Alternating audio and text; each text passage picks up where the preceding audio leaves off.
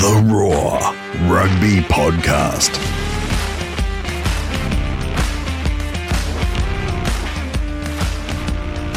Hello and welcome to the Roar Rugby Podcast, powered by ASICS. I'm Brett McKay. And then there were two. The 2023 Rugby World Cup finalists have been set. Zealand and South Africa to face off in the decider on Saturday night in Paris. Your place for the very best Rugby World Cup final discussion this week will be the roar.com.au, Australia's biggest sporting debate. Simply outstanding to have Simon Raiwalui on the pod last week. He was so warm in his conversations, he was so giving of his time not just for us, but all his media appearances throughout this tournament. And it was just a joy to have him share the triumph of the Flying Fijians just days after their heartbreaking loss and without even the slightest bit of bitterness about it. It was just pure joy at, at what they'd been able to achieve. And Simon, you have our absolute best wishes for whatever your next move is. Joining me this and every week, the man who spent 78 minutes and half a Handré Pollard kick, deeply regretting his decision to trade semi final tickets for tickets to the final this weekend. Back in the land of the free, Harry Jones. Hello, mate. You were nervous, weren't you? You, were still, you have to. You didn't admit this properly on Sunday. You were nervous till the very end. I always believed, but I yeah. will say that the moment that I believed the least was um, when Kurt-Lee Arendse knocked on in the 22, and I think at that moment it was still 15-6, and I thought, oh no, maybe Uh-oh. this is maybe this is the stupidest decision I ever made to swap semi-final tickets for final tickets because I just really wrote stupid. England off. Yeah, I was like, no. I was uh, uh, I became I became moment. incredibly silent, which, as you know, is not a thing that I do very often. No, no, um, certainly not. and then when, but then when when goodness prevailed over evil, I I bellowed into the Alps a night, and I was uh, I was really happy to see you and Rian right after because I really think I'd lost all touch with reality, and the people that were with me were sick of me. so there was an altercation with some fans and a, maybe a bar owner. There was a whole thing going on that night. But um, yeah, right. Speaking we, of altercations, I, I want to. I want to yeah. get a few things off my chest, uh, and I'm the clown that you know has been to every red light district in France and, and reported to you. But I'm going to say this about Bongi Mbonambi and Tom Curry, and I want context to reign in this debate. Um, I don't think that it that it doesn't matter what people say on the pitch. I do think it matters. There are lines we shouldn't cross. There are important lines we shouldn't cross.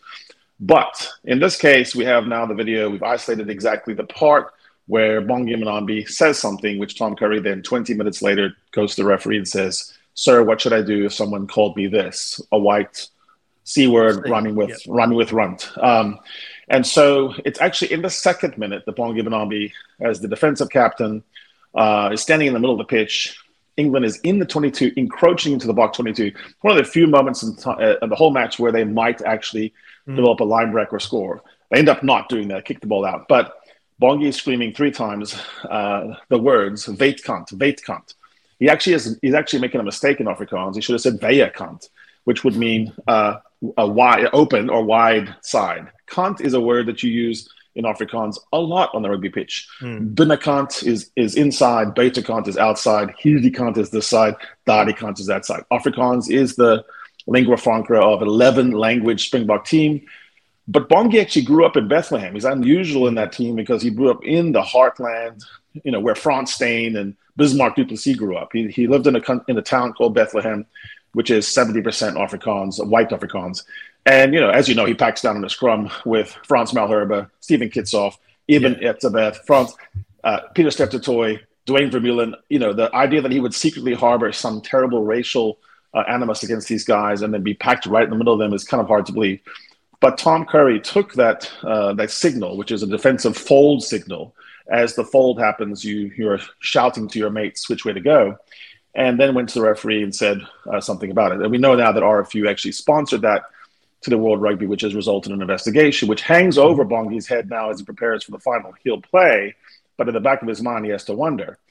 Also, around the world, some people will always believe this about him. That's how accusations work. Bongi Mbonambi would then face a very strange, ignominious prospect of going to racial school, I guess, to learn what it's like yes. to understand racism. When I can promise you this, Bongi Mbonambi could probably hold a university class right now about it because at every step he was too sh- short, too black, not the proper tight forward. He was coming into a system that was very much predisposed mm. against black tight forwards. Um, And so I think that that's, uh, to me, it smacks of calculation to wait 20 minutes on an obvious defensive call where Bongi's shouting to the entire pitch Mm. and to say, oh, it was about me. It also makes me wonder whether Tom Curry uh, is really up for this job as open sider in the Six Nations where he's playing against Peter O'Mahony types. I mean, what are they saying to him? So even if it were true, I think there's an obvious remedy, which is you've got about 80 more rucks to get into. Find Yeah. Peter O'Mahony. Find Bongi. It will be, it, it- yeah, it will be interesting to see how this comes out. And for anyone who's wondering if we haven't clicked the explicit tag or something like that, we should. ca- Can't in Afrikaans is K A N T. We're definitely not Right.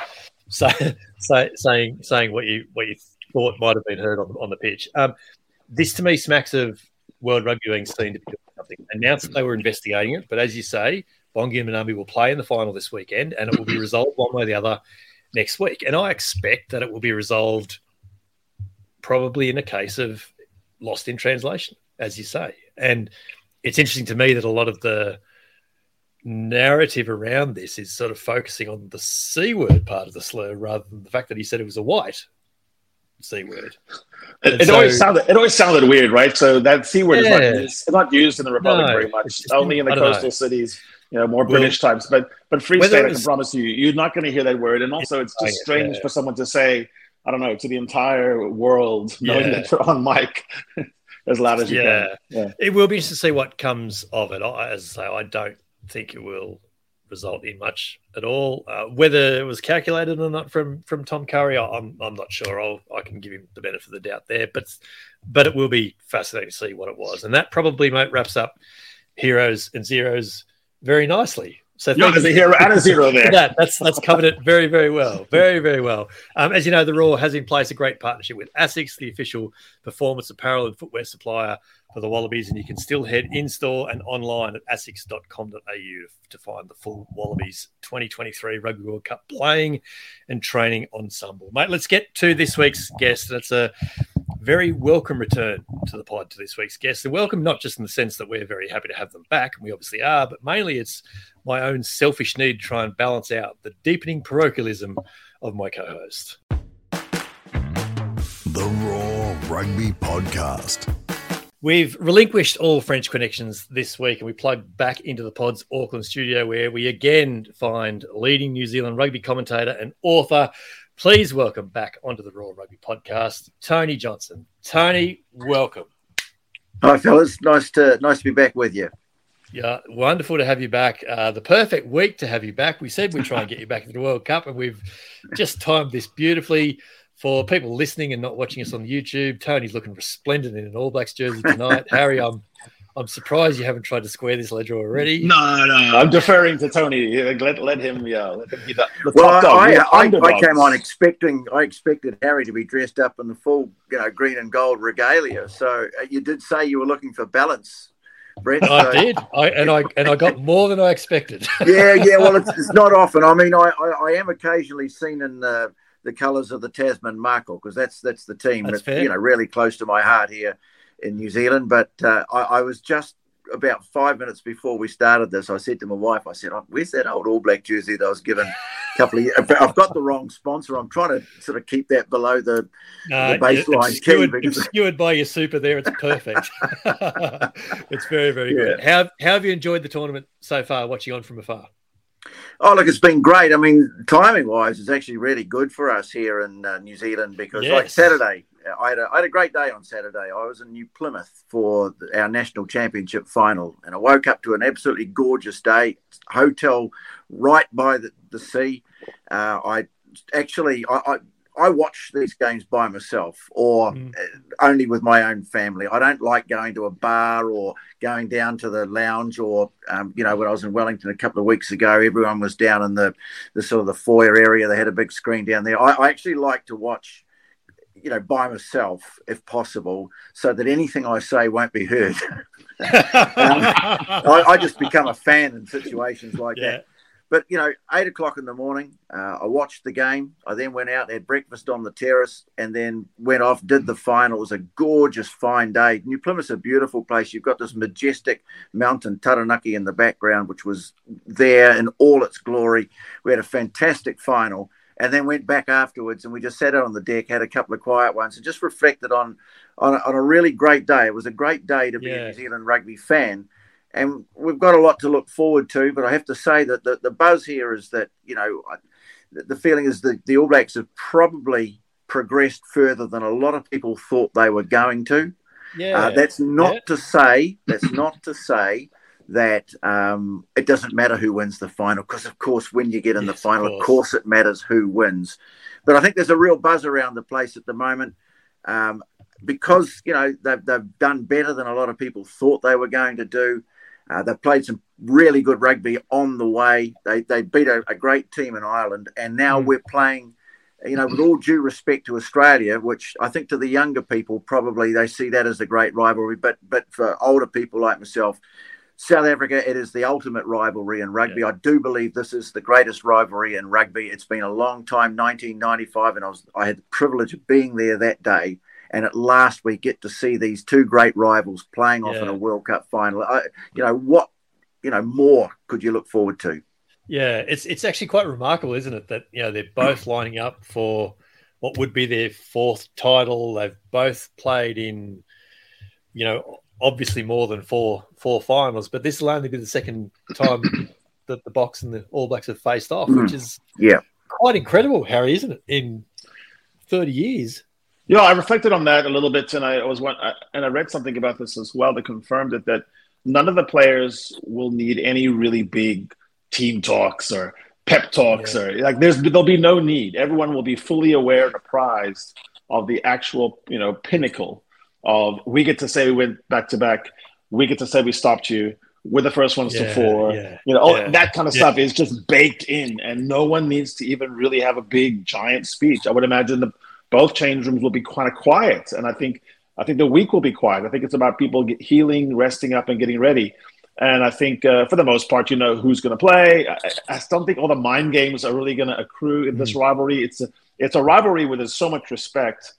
And let, let me tell you, it'll be an absolute war out there. Yeah. But there's respect around it, during it, and post. And so I don't think yeah. there's going to be this drama that we've had around some of these other matchups. No, no, I think it's a really good way of, of putting it. And it's going to be a, a, fantastic game. There's no doubt about it. Tony, we're still starting each week the same way, and that is to ask you what stood out for you on the weekend. And it sounds like it was your wonderful day in, in, in, in the Taranaki. Yeah, I, I think um, so much emphasis in New Zealand is placed on the All Blacks and the Black Ferns, our, our women's team, two of the yeah. world champions. And sometimes I think Super Rugby and provincial rugby have been neglected here. And so it was so good um, to hear the comments of Neil Barnes after the game. He's a, he's a great, he's a real, uh, I guess he, he looks like an old fashioned rugby guy, but he's actually quite a modern thinker. And he mm. gave New Zealand rugby a bit of a blast at the end of the game and going, I wish you guys had stopped talking about it and actually do something about it because the fans spoke. And and when they ran out onto the field and there's just a sea of amber and black, but as I say, it was the setting that that beautiful yeah, that mountain yeah. which has so much um, well, it has incredible spiritual and and and uh, cultural significance, uh, and and like a, it's like a guardian, a kaitiaki we call them. Mm. Um, looking over it and and just suddenly it felt really great it, it does feel at the moment like a rather dark cloud's been lifted uh, from New Zealand rugby because the last few years have been turbulent. COVID wasn't good to us. Uh, you know, mm. we felt our isolation from the rest of the world, and it, it, it, things have been messy. We, you know, we had this awful election campaign, uh, which just couldn't end quick enough. Yeah. We got that sorted. We, you know, we, the government's all sorted out, but suddenly there's a buzz about the game that there hasn't been for a while. And uh, look, it's mainly down to the World Cup, but that NPC to me, uh, that just it was a special day to be a rugby fan in, in Aotearoa, New Zealand. Yeah, and it was a cracking finish to the NPC final as well. It was, yeah. it was, it was, it was wonderful to see it play out. Yeah. Harry, what did you have that stood out for you on the weekend apart from being ejected from a bar and a hotel into the into the night air in the French Alps? Tony hypnotizes me with his voice sometimes. Um, I actually lose track of what I'm about to say next. Um, and I, that's such a rugby answer too. That paragraph of rugby Uh, no, besides the fact that uh, Tom Curry has done the unique trick of actually making all racial groups in South Africa for the first time in history agree on something, which is that we don't want to kick out the black vice captain and put an Afrikaner or white in. You know, like we actually want Yeah. to pick the black guy. So this is interesting. Uh, Yeah. Besides the fact that New Zealand looked like it was steadily improving throughout the whole tournament, which is ominous, uh, and besides the fact that it looked like you know two really good coaches, I guess sets of coaches with Borthwick doing all the things right. I guess I will come down on the fact that that that bench, the use of the bench by the Boks was remarkable in the fact that you had someone being yanked at 30 minutes. Andre Yes. Pollard comes in, you have Faf de Klerk, you have RG Snyman, you have you have Kwagga Smith and Deon Fourie bringing ferocious pace onto the field, not size, pace. No, This pace, yeah. small forwards Yeah. and then um, and then finishing out with Grumpy Willie le Roux. I think you know that kind of that, that the timing of that took a lot of balls. You know, we talking Yeah. about Andre Pollard's balls being so big. That's why to swing his left leg out all the way. But actually, to make that call, you can see the coach's box in a very vehement debate. I thought that was brilliant, and it shows that in the final that might also be one of the stories here because you have two very interesting. Oh, yeah, people like Damian McKenzie. I don't know if he's on the bench or not, but if he is, it's so interesting when you insert that guy. Yeah. Or as Yeah. you saw, the French labored too long on Antoine Dupont and probably should have subbed him, and you uh, Ireland should have probably subbed Johnny Sexton. Do they hang on too long with Aaron Smith if Yeah. he's if his legs are heavy? I mean, all these bench playing games are super fascinating for the rugby nerd. There's two interesting elements to that. The first being, and you mentioned vehement debate amongst the coaches.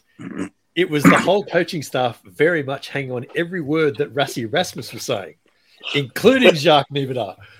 So there is no doubt who was in charge there at all, is there? And the Yeah. second is that Nibida had put thrown all his bench reserves on before he'd replaced his front row. So Frans Malherbe and Mbonambi Yeah. played 80 minutes, but Frans Malherbe was still on. So uh, Ox Nché had come on, but Pollard was on, Faf de Klerk was on, Billy le Roux was on before he'd gone to the second prop. And I thought that was interesting. Yeah. So that was, and that then was and and then that sort of just collapse of the scrum, which you know we we had wondered about England having such old props and that no young English props had come through. Hmm. And so you had you know Ellis Genge, who's not in his form, not in form, and Kyle Sinckler, just just folding in such a way that Ben O'Keeffe, Yeah. I think, by the time the third restart happened on the 48, he just had to ping somebody. You know, he just couldn't. And I think the, the team that's defending, that's trying to run the clock out, always looks like the one that's trying to bring the scrum down. Yes, indeed, indeed. And there's been a little bit of debate, Tony, about that last scrum penalty, but the sh- the still shots show it. Um, you know, Genge is there with his knee on the ground before the ball's even gone in, so it Yeah. had to be had to be that penalty. Yeah, and I, uh, one of the things that's kind of taken a bit of the gloss off this tournament for me has been the, the post-match whining that's going on. Now, I, I realise, you know, I'm coming from a country that we had a coach, uh, remember Laurie Mains, uh, you know, what he came out with the day after the final in 1995 when, no question, the All Blacks had been sick, but his, you know, he absolutely maintains that they were deliberately poisoned. So, uh, you know, I, I come from that How, country. how Sure. many Susie references have you heard this week? Well, just for the yeah, plenty. plenty. It's it's it's, a, it's become a bit of a joke, and you know, so, so on it goes. But Hmm. it- it's gotten to a ridiculous degree now. And uh, you know, I was actually talking to uh, Angus Mabey on Sunday morning. He's the guy who refereed the final in New Plymouth, Yes. and he did a really great job. There was there was probably half a dozen penalties in the whole game. He just let them play. You can't really do that at the World Cup because everything is just Yeah. so forensically examined. But I said to him, you know, if I'd been Ben O'Keeffe and someone had rang me on Monday and said, Ben, we'd like you to referee the semi final between South Africa and England, I would have said, I'll call you back in an hour. And then I would have rung them from the departure lounge at Charles de Gaulle about the board plane back to New Zealand. Because that is the, the ultimate no win situation yeah, because no matter who lost that game, because we all knew what kind of game it was going to be, yeah. and whoever Especially with the lost that game, there was going to be the wailing and the gnashing of teeth. And to be honest, I, I've gotten a bit fed up with it. Um, Yeah, I've gotten a bit fed up with. I've gotten fed up with players, you know, bitching at the referee the time. You know, Owen Farrell, um, to me, he probably cost England. If you look at the sum total He of the did. game, was the penalty that he turned from a probably a kick for touch penalty into a kick at goal penalty because he mouthed off at the referee and wouldn't give the ball back. Is that any less important than the one that happened at the end of the game? Yeah, I was So- wondering about whether Courtney Lawes could have been made captain uh, for those pressure games, and he would have been fine, right? Courtney Lawes has a really was good captain way last year.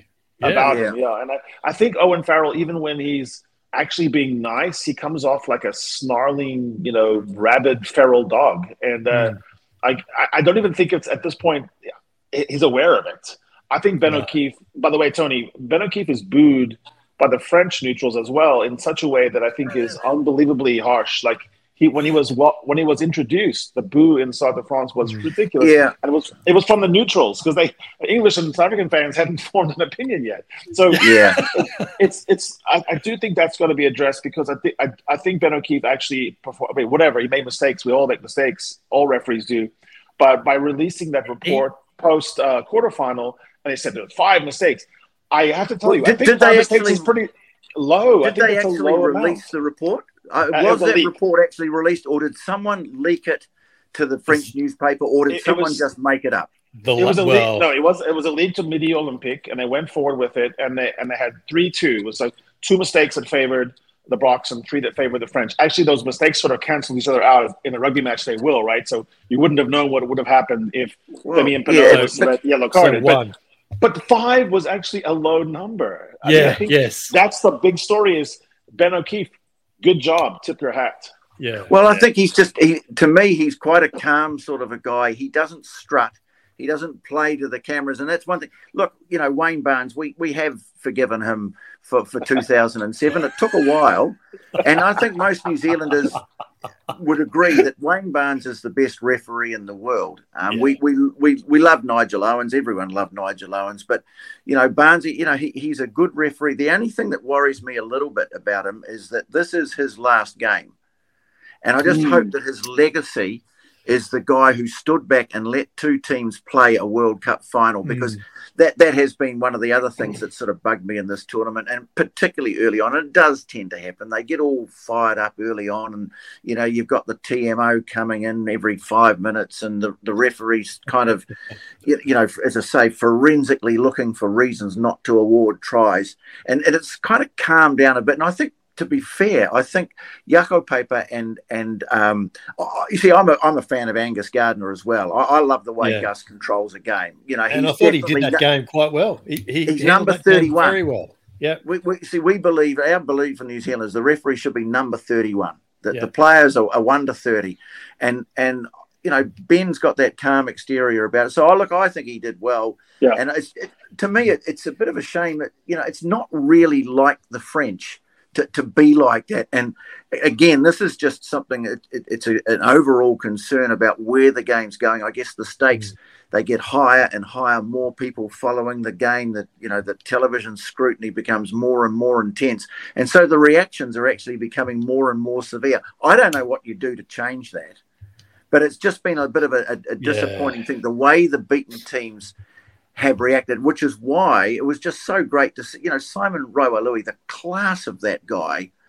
Um, in, in the aftermath, and I think Andy Farrell as well. I mean, you could tell, Yeah. tell Sex- Yeah. Sexton was having a, you know, And- a meltdown at the end of the game, but Farrell showed a lot of class too. Yeah. And the Well, Irish, think Irish fans in general, I think were good, were Yeah. good, uh, good value. It's almost like the Irish fans became the the ceremonial host fans of this tournament because the French just checked out, uh, Yes. and the Irish Yeah. are still into it.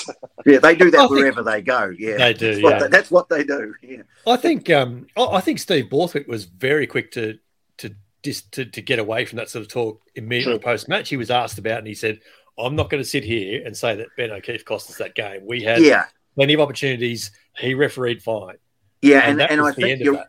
Yeah, you're right, Brett. but- And and it was more to me. I, I'm more referring to the uh, reaction from the UK media, and Yes, you know, yeah. there are people involved, and they've been covering rugby for a long time. I don't even want to mention names because some of them I do regard as friends, but th- there is a little tendency sometimes to Yeah. perhaps just slightly alter the facts to suit their narrative. And, Yeah, there and was there was Stephen Jones, Lawrence Dallaglio. They came out and they were, and they Well, were, Yeah. they were shocking. no, they were shocking. A World Cup winner saying that the referee cost us the Cost game. us the game. Yeah. when yeah. you, you can go to ITV and see David Flatman undress that final scrum and actually show that it was correctly awarded. I mean, yes, it was Yeah. a close one, but it was it was always going to go against the defending scrum who didn't who wanted the clock to run.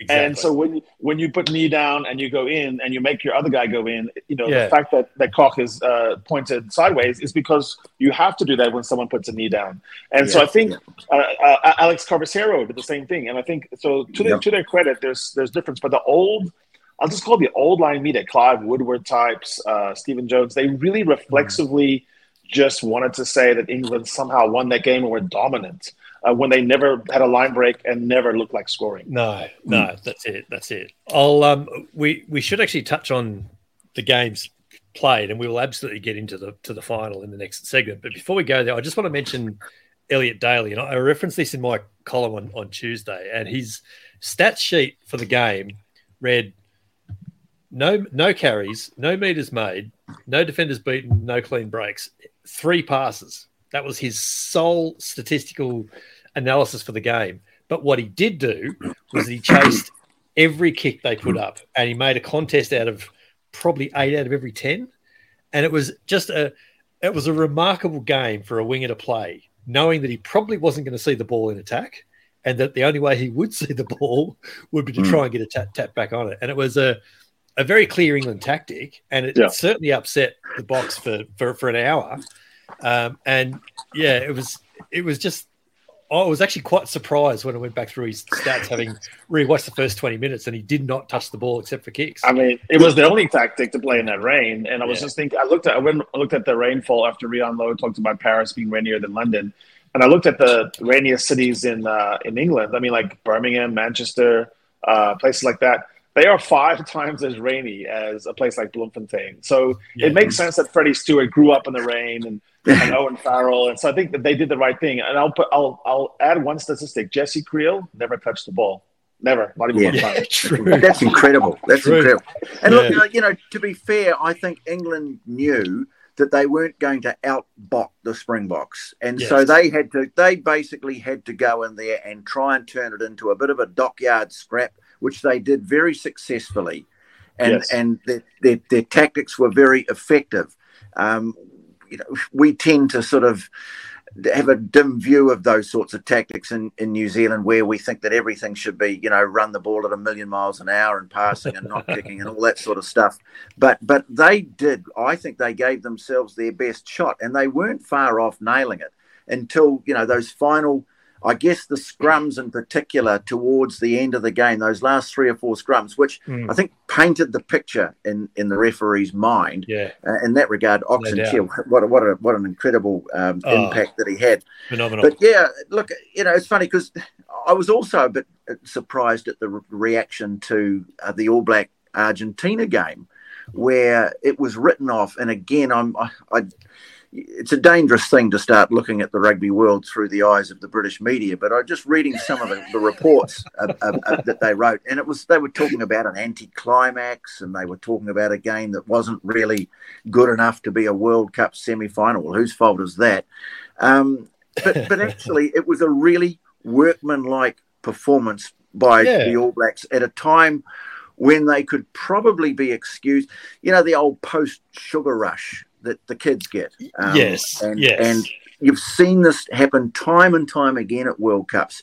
I know it's happened to France probably about three times. Um, certainly twice after beating the All Blacks, they've kind of flopped in the next game. You could argue at the last World Cup, the All Blacks such a good performance to beat Ireland, and then and then fell a bit flat against Flop England. to England. Yeah, Um, France did even go back to the first World Cup when France produced an extraordinary performance. the, the, the game that probably defined the arrival of the World Cup, the win over the Wallabies, and yet didn't fire a shot in the final. So I, I wondered, we, we wondered here in New Zealand whether you know the All Blacks might be a little bit vulnerable in that in that semi final, having come off such a, a- an incredible game Yeah. um, played by Mm. both teams, I hasten to add, against Ireland.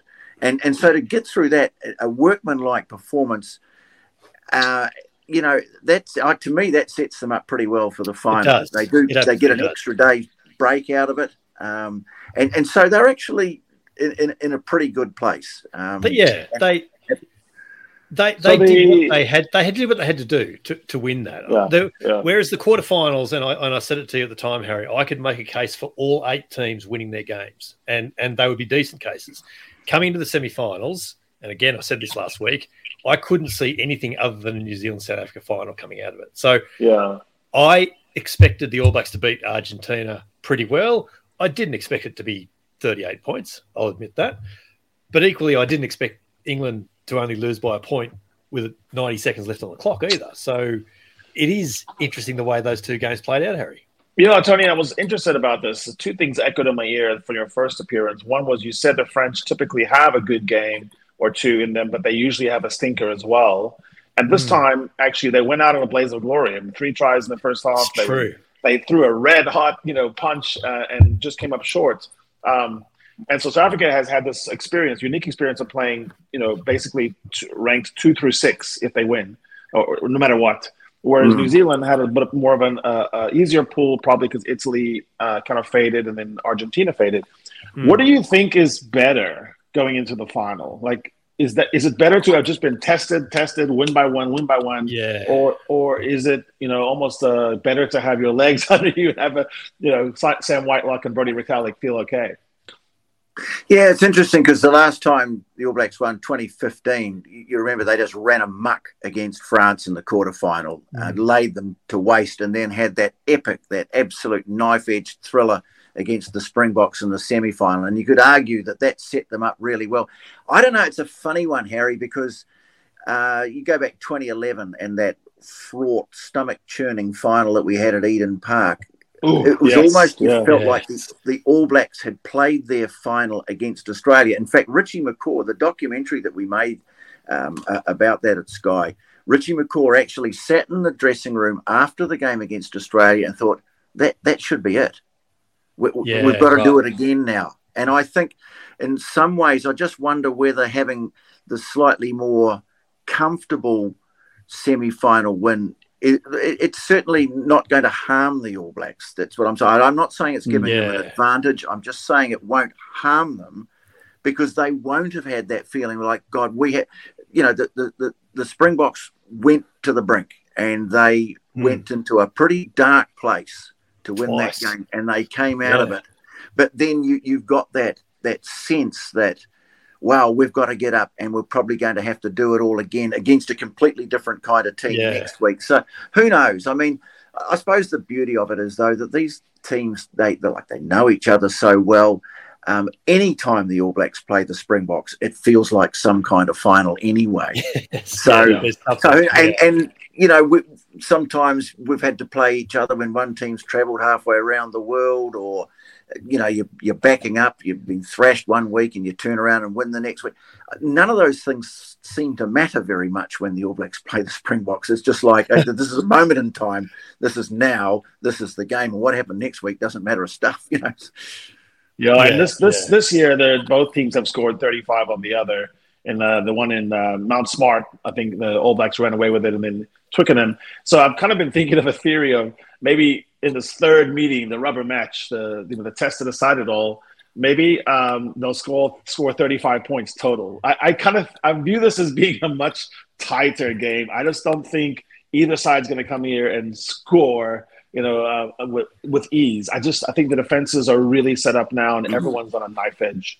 Yeah, you know, you know what I can kind of see. I, I can kind of see it being 24-21 after half an hour like both tr- both teams come out and just throw everything at it, and then that's it for the game. Then, then it becomes a slugfest. yeah. So like it, yeah. it opens up, and then they go, "Whoa, hang on a minute, we've got to try and we've got to rein this in." So a drop it, goal, it really, a, a, drop yeah. goal by Finlay Christie. yeah, yeah, in the twenty fifth minute. Yeah, that, that was the winner. Look, it'll be it'll be fascinating because it's like you mentioned their build-ups and it's got to make a difference the the preparations that they would have had this week re- relative to each other you know new zealand would be a whole lot fresher you mentioned the extra day there tony they've come off a relatively comfortable win whereas the springboks now you know monday tuesday wednesday a couple of days later they would still be icing everything that hurts after mm. that game and so like you just wonder how that affects preparations It'll be, yeah although I, I, I, get I get the feeling that even Etzebeth doesn't know the meaning of the word hurt. I think I don't think he hurts. I don't think. Yeah. yeah. You just Yeah, exist. I, I- my my theory is that it, it. I've been saying all along this year about this All Black team is that if they start well, they're very hard to beat. Yeah. Mm-hmm. Because if they start well, it usually means they're controlling the tempo of the game. And I think that's the key to it to the Springboks is that they've got to deny the All Blacks the tempo in the first 20 minutes, first half an hour, and bring it into that that's you know slugfest or slog or whatever that, that you're talking about. If the All Blacks get their game going, um, then you know they'll. I, I think they will be. I, I've got it 50-50. I really have, and I, I think ask me again after 20 minutes in the in the final, and I, I'll, I'll probably have a better idea about who I, I think is going to win the game. There's a couple of interesting points. Um, the areas where the All Blacks have improved, um, their, their scrum in this tournament. No one's said anything about it. No, it's a But their good point. scrum, they have conceded fewer penalties under pressure than any other team at scrum time. Their lineout's been going pretty well. They, they had a couple of fluffs um, against uh, uh, against the Pumas, so their set piece is going well, and their defence is going really well, as we saw at the end of the Ireland game. So those are little things that I think will help. But the other hand, they, they just know that, that South Africa they play their game so well. They play to their strengths, and you know what you're going to get up to a certain point. But then beyond that, you've got players like Cheslin Kolbe, for example, who will do something quite remarkable in a flash and turn the game. And it could be an intercept, or it could be a, a, a you know chase a high kick and grab it, and what, whatever. That they've got a couple of players in that back line in particular who can just do that extraordinary thing that's not like the rest of the game. And that is the danger of this Springbok team. Rugby on the roar. Guys, before we get into this final and, and thinking about it more than we already have, we should actually discuss the third, fourth playoff, Argentina and England. This this game always fascinates me. Why? Um, it, it fascinates me, Tony, because it is always called the, the it is always sort of referred to as the Who Cares Cup, and we always ask every four years, why do we bother with this game? Yeah. But this, to me, represents the ch- the last chance that Argentina and England will have in this four year cycle to go. All right, now we're just going to do everything that we wanted to do that we just couldn't quite. Like there is, yes, there's a medal at the end of it, but there really isn't much to lose in this game. So I think, from a pure rugby point of view, it'll actually be pretty entertaining. Yeah. Um, it, it's kind of, uh, and, and, and if England win it, they will use it as a, they're already, you know, the, the, the old Dunkirk sort of mentalities well and truly come into it. Yeah. And I think they'll, they'll use, see it as a sign that this is the way going forward. that's, a good, that's a fair point. Are you going to try and sneak into that game, Harry? The third, fourth playoff? No, no, I have no interest. I, I'm going to preload with uh, plenty of uh, French beer. But um, I just can't wait to see what Maro Itoje thinks they're saying about his mother in Spanish and, uh, and that allegation. So many He's, lost in um, translation moments. Yeah. Yeah, I, when Yeah. Maro Itoje said before the game, we, we'll be we'll be celebrating because we are really confident. I was thinking you'll be celebrating because every knock on is a celebration for you. Like they go absolute bananas about nothing. Uh, no, I think for, for Yeah, me, it's, turnover. It's it's it's a chance for the people, you know, players twenty seven through thirty three to get on the pitch. Um, obviously, it's probably sentimental for some people. There's a lot of retirements coming. Uh, I would think on both Yeah. sides. Like you got Nico Sanchez. Yeah. I would I would imagine this is his swan song. Yeah. So Yeah. yeah, that'll be that'll be touching. And I do think that his players, by the way, do uh, really love Michael Cheika. They they all say to a man Yeah. that he's kind of mysterious and hard to figure out, but uh, they do love the guy, and it's it's a shame that they they capitulated so Yeah. uh, so Yeah. much in the semifinal. I wanted to see more from them because they, they were at times brilliant, and then they were also terrible as well. Yes, Yeah. that's a really good way of putting it. Right, question with that notice, and then we'll move on. At the Okay. start of the tournament, who did you imagine would have been playing for third and fourth? So I had I wrote this down. I had Wales getting into the semis uh, along with England. Um, I didn't have Yeah. Argentina. Yeah. Yeah. Right. Okay, so you had England Wales, effectively. Yeah, yeah. I, I basically had the experience. I went before the tournament. I just filled in people who had won knockout matches in the past, and it was basically New Zealand, South Africa, Wales, England. Uh, mm-hmm. Because I because I do think that Six Nations is not the same. I do think that Heineken is not the same. I do think that Super Rugby uh, final is not the same. There's something different about when everyone's really at their best and the big, large test animals of New Zealand and South Africa come to the fore. They can just do things. A Kolbe, Etzebeth, Pollard can do things that their counterparts cannot. I just yeah, that's what I was yeah. yeah. I I have to admit I was thinking France would probably play this game because I had I expected France and Ireland to get through to the semi-finals, but they both weren't going to win through the final. So I expected probably France were going to play this game, and it was probably going to be against England, I suppose. Um, so, yeah, it's interesting that England have got there in the end. Tony, I'm I'm guessing you've not given this game much thought at all. no, I've, I've, seen a couple of them. I've seen the All Blacks play a couple of them. I can promise mm. you, it, it, really is the game that no one wants to play because you've got to get yourself up again. You've absolutely got to scrape yourself off the floor. Yeah. Because the knowledge that you are not going to the final and you've probably given every last ounce of your being in that semi final, and somehow you've got to lift yourself. And I know the All Blacks managed to do it last time and, and beat Wales, and, and you go home with third place. I suppose it's better than fourth, and it's better than missing out on the semi finals altogether. Uh, but you can you can understand why you know players don't want to play in this game. Um, yeah, and you know you wonder, Steve, you do wonder. Yeah, Steve Hansen was who was much more quotable than Ian Foster said, uh, Tony, that it was like open mouth kissing your grandmother to play in this game. Yeah, which which makes us wonder about Shag Hansen's home life. But yeah, yeah, uh, yeah, that's that's a hard one not to get to get out of your mind. That so yeah, I don't know. I, I, I, probably had a had a suspicion that the All Blacks might end up playing in that game. Yeah. I don't know. Mm. I, I, I, thought they had the certainly had the the uh, potential to go deep into the tournament without ever thinking about them winning. Um, was it the front yeah, row that bothered you or worried you, Tony? Was it the tight five issues, or what did you think would come? No, I, I just I just wondered whether um, there were things like sort of the discipline, little mistakes, and things. A lot yeah. of the things that worried me, they really have addressed, even since that opening round game uh, against France. Um, mm. They didn't seem particularly perturbed yeah. after losing that game. And I, I kind of wrote off the, the, the, spring, even the Springbok game. What happened in that game was that the Springboks put them under a whole lot of pressure. Uh, they gave away points, they gave away penalties, yellow cards, and all that sort of thing. I don't think what happened in that World Cup warm up game is going to matter one ounce you know, no. when it gets to the final this week. So yeah, I, as I say, I haven't really given the player for third and fourth much thought because I don't think anyone else does.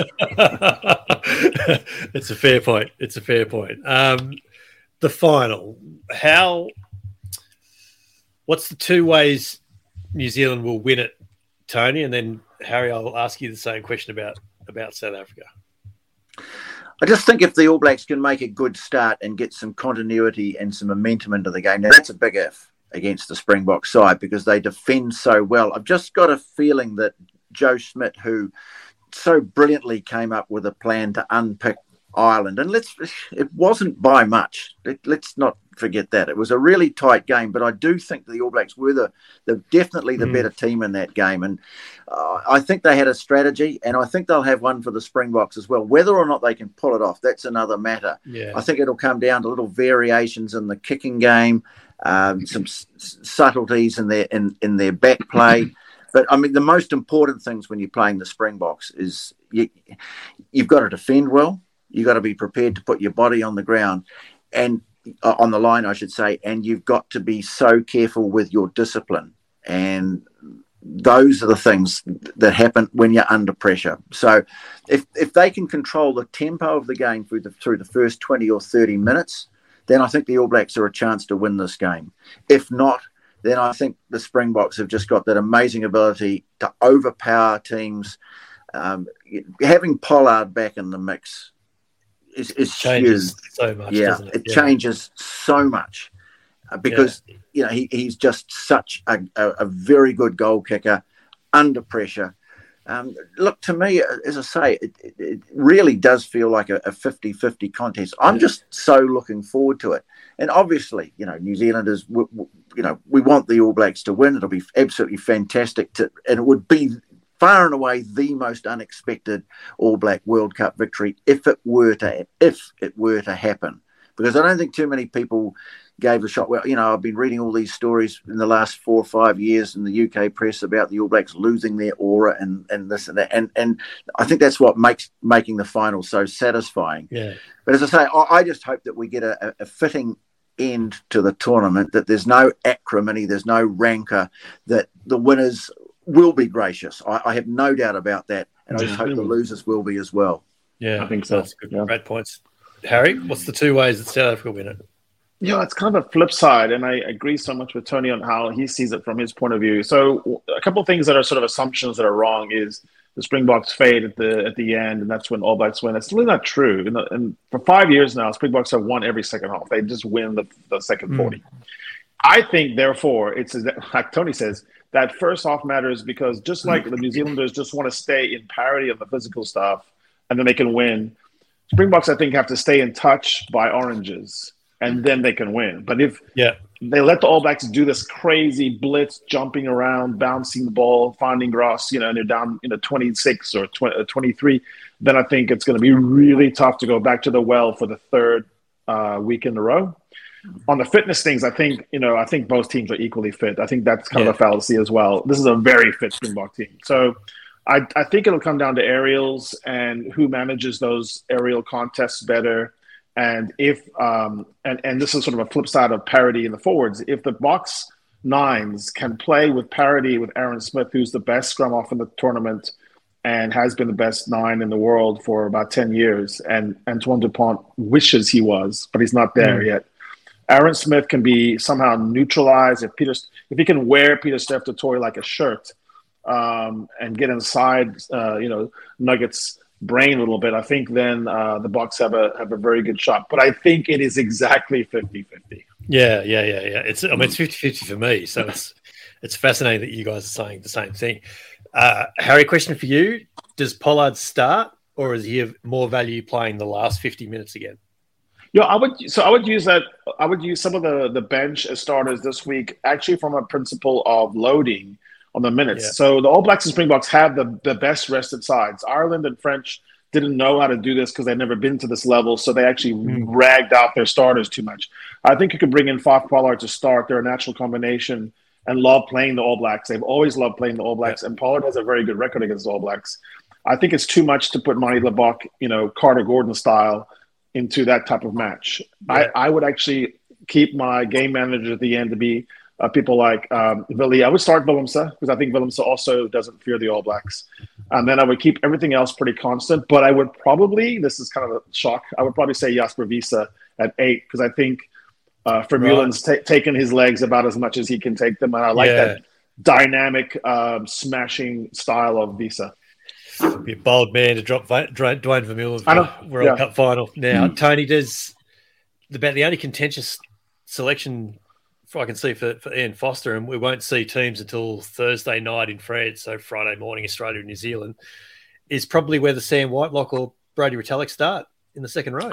No, I, I think they've pretty much flagged what they'll do. They'll definitely start with Retallick and Scott Barrett, who, to, to my to my, my way of thinking, I know people, you know, have been raving about Ardie Savea and Aaron Smith, and of course Will Jordan, who's one try short of the record for the most in a World Cup tournament. But to me, the All Blacks player of the or the player of the year in New Zealand this year has been Scott Barrett. Yes, agree. Yeah, it- to me, he's, he's led the forward effort. Uh, the only thing is, he just he did a silly thing. I know what you're gonna say. Got himself, yeah, Yeah. got himself yellow, and those are the sorts of things that you cannot afford to do, particularly in a final. You can't afford to do them in, in any Test match. But no, I see. Uh, I, I think they'll go in. Um, okay, they rotated a, a, couple of things, but I Mm. think they, they looked at the team that started the game against Ireland, and, and then you've got um, Sam Whitelock coming off the bench, and that, that seems to work really well because Mm. he, he to me is along with uh, Victor Matfield uh, the, the greatest line out forwards of this you know generation Yeah. of the last twenty years because and he'll just sit there on the bench and he will suss out a few things that are going on at line out time and and and he still is the best in the world at finding a weakness in an opposition line out so I think it works pretty well uh, for him to be coming on. And remember, he he was the guy that, you know, anchored himself over the ball and got on that the, penalty. on the turn up against yeah. against yeah against against Yeah. Ireland. Exactly right. Yeah, Exactly. so um, I, no, I, I and and again, um, Fainga'anuku had a had a really strong quarterfinal, but then Tele'a comes back in, and, and he, to me, like you know, a Kolbe or a Arendse, someone like he's just got this incredible ability to do something out of the ordinary. He made a run in the game against Argentina where they just seemed to have him tackled about five times. Yeah. and, and he he's still kept- going. kept- I, I remember that. I was like, how is he not falling down? yeah, yeah. Now, now I've been watching him do that since he was playing, started playing for North Harbour and the Blues and whatever. And Yeah. it's it's astonishing to think that he can do all of that at, at Mm. test level as well. So who knows? I mean, it, it could come down to one magical play. As I say, I, I do think. Uh, the All Blacks are probably the best equipped team to chase a game. Getting back to your point, Harry, Yeah. about Yeah. about who Yeah. gets in front, I think if they were to establish a lead, then I think they'd be hard to beat. If it comes down, if it's if it's you know two or three points in it going into the second half, well then probably at its advantage South Africa because of their ability to, to, to, to, finish the you know win a tight game and just keep piling on the pressure until something cracks. But Yeah. You know, as, as Gordon Bray used to say, and Gordy, I just I love the man. He, he's um, a great friend of mine, and I've been with him on numerous occasions over the years. We've covered tournaments and test matches and whatever together, and uh, and I've heard, you know, particularly in Australia, fans will say, "Gordy, who's going to win? Who's going to win, Gordy?" And Gordy goes, "I don't know. That's why we're going to have a game." yeah, yeah. It's a great way of putting it. So Yeah. we've all flipped our coins. They've all come up the way we hope that they will. So I won't ask you for a winner, but I will ask you for a margin, Tony. Yeah, I, think somewhere between five. I reckon I'm picking between five and seven points. There you go. Yeah, yeah, yeah. I, yeah. I don't. I, I just got a funny feeling it's not going to come down to a penalty at the death. I think five to seven. Um, to, to me, there's a try in there somewhere that separates the two teams. yeah, that's a good, not a bad shout. Harry, what are you thinking, margin wise? Um, scrums matter a little bit more than a line out because you get a direct penalty from a scrum. So I'm going to say Boks by nine. Yeah, it'll be fascinating. It's going to be absolutely fascinating. Tony, I've loved the chat. We're so glad we we can get you back on um, for this this week, and it's just worked out beautifully, hasn't it? So thanks so much for finding us some time uh, in what has been a big week in New Zealand rugby. It will continue to be a big week in New Zealand rugby. Try and find some time on Yeah. Sunday morning to, to enjoy the game, won't you? Yeah, yeah. It, it's funny, you know, because uh, you, when you said you'd uh, have me back on, I was sort of thinking you'd probably be on the safe side, have me on before the quarterfinals. I, I wasn't sure that I was going to be uh, talking to you about, you know, the, the All Blacks being in the final. But yeah, here, here we go. Bring it on. Here we go. Um, yeah, and Should and may the great. best team win. The Roar. Harry, just fantastic to have Tony Johnson back. With every now and again, where we just get the timing right, don't we? We- We've done that quite a lot, actually. So there must We be have. some method to our madness. Now, Yeah. Tony's such such a great conversationalist that, like you, we've always said, that our pods are best when we're just having a chat. This is the kind of episode where you really forget that you're on a Yeah, pod, and Yeah. we're just we're just having a Zoom chat. That's all. we we should actually crack beers when we do this. I mean, it's it's six o'clock in the morning for you, so maybe that's not a great idea. But like that's it feels like that's what we're missing, doesn't it? So yeah, Yeah, just a such a such a good chat about that. I really really enjoyed that. Um, the women's WXV series is underway in, in New Zealand. WXV one, that's the top six teams uh, playing there. Was some all played in Wellington on the weekend. England had a big win over Australia, forty-two seven uh, on Friday night. And then on Saturday, Canada beat Wales 42 22.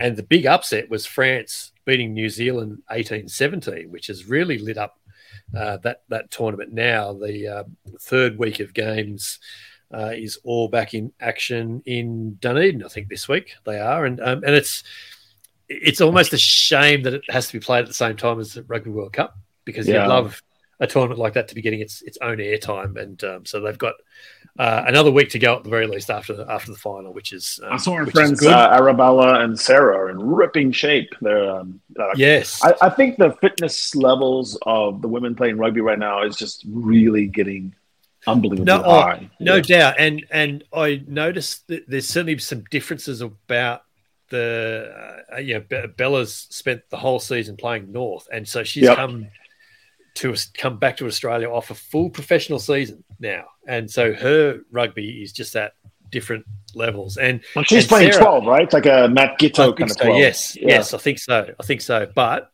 playing it pretty well. So we we certainly wish them uh, all the best this week coming the Wallaroos. Um, but Australia has won a Rugby World Cup, or the Rugby World Cup.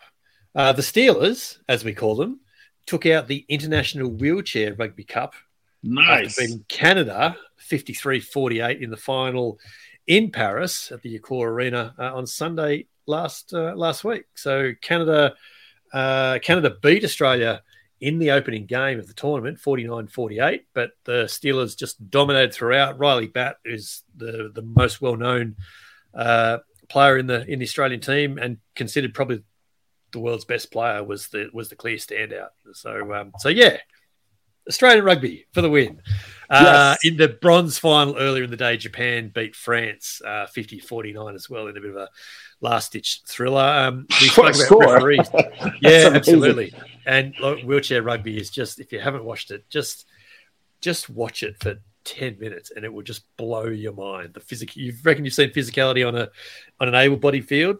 Watch these guys go. They just smash into each other. Uh, Wayne Barnes has indeed been appointed uh, to the Rugby World Cup final on Saturday night. Uh, Nick Berry will do the the third, fourth playoff game, and that is um, a huge.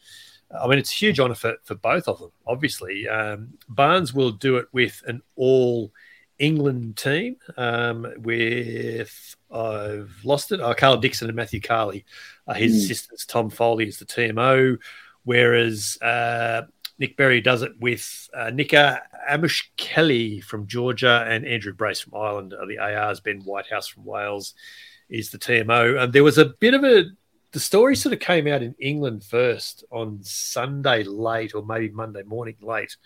Uh, and the reporting at the time sort of said that the third, fourth game in the ARs for the final was all sort of pending Jaco Peyper's fitness, but he was ruled out. And so they're all um, they're all through that. We've discussed uh, early on the, the the World Rugby statement confirming that they will look into the alleged discriminatory language used towards Tom Curry, and, and I think we can call that one discussed for the time being. As I say, I, I will be surprised if any more comes off it. It it does feel to me like this is them being seen to be doing something.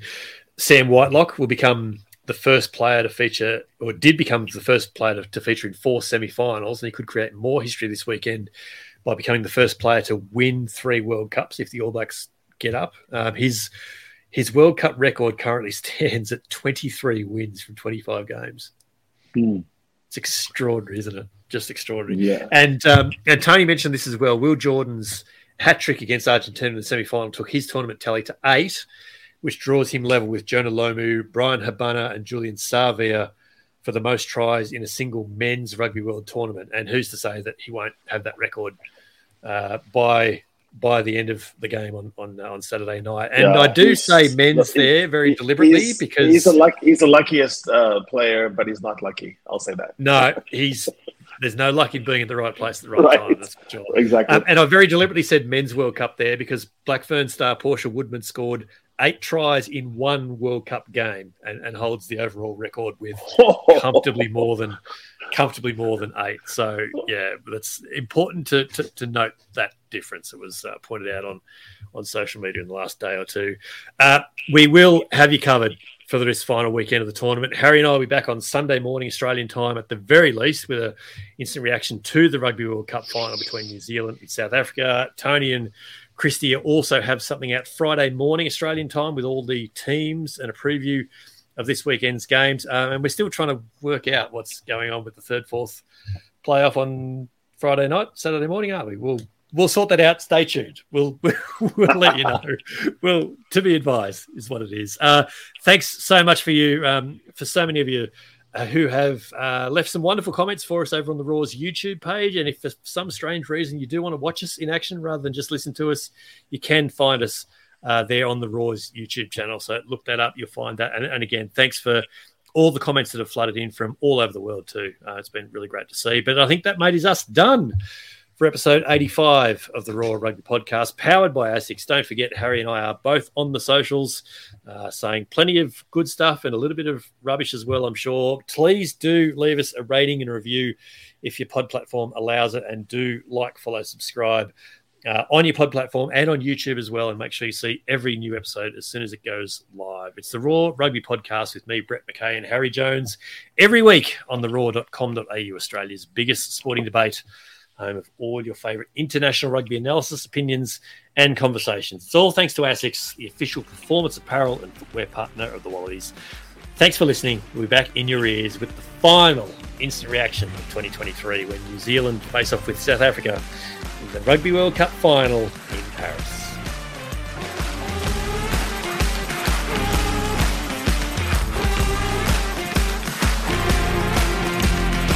Come finals with us.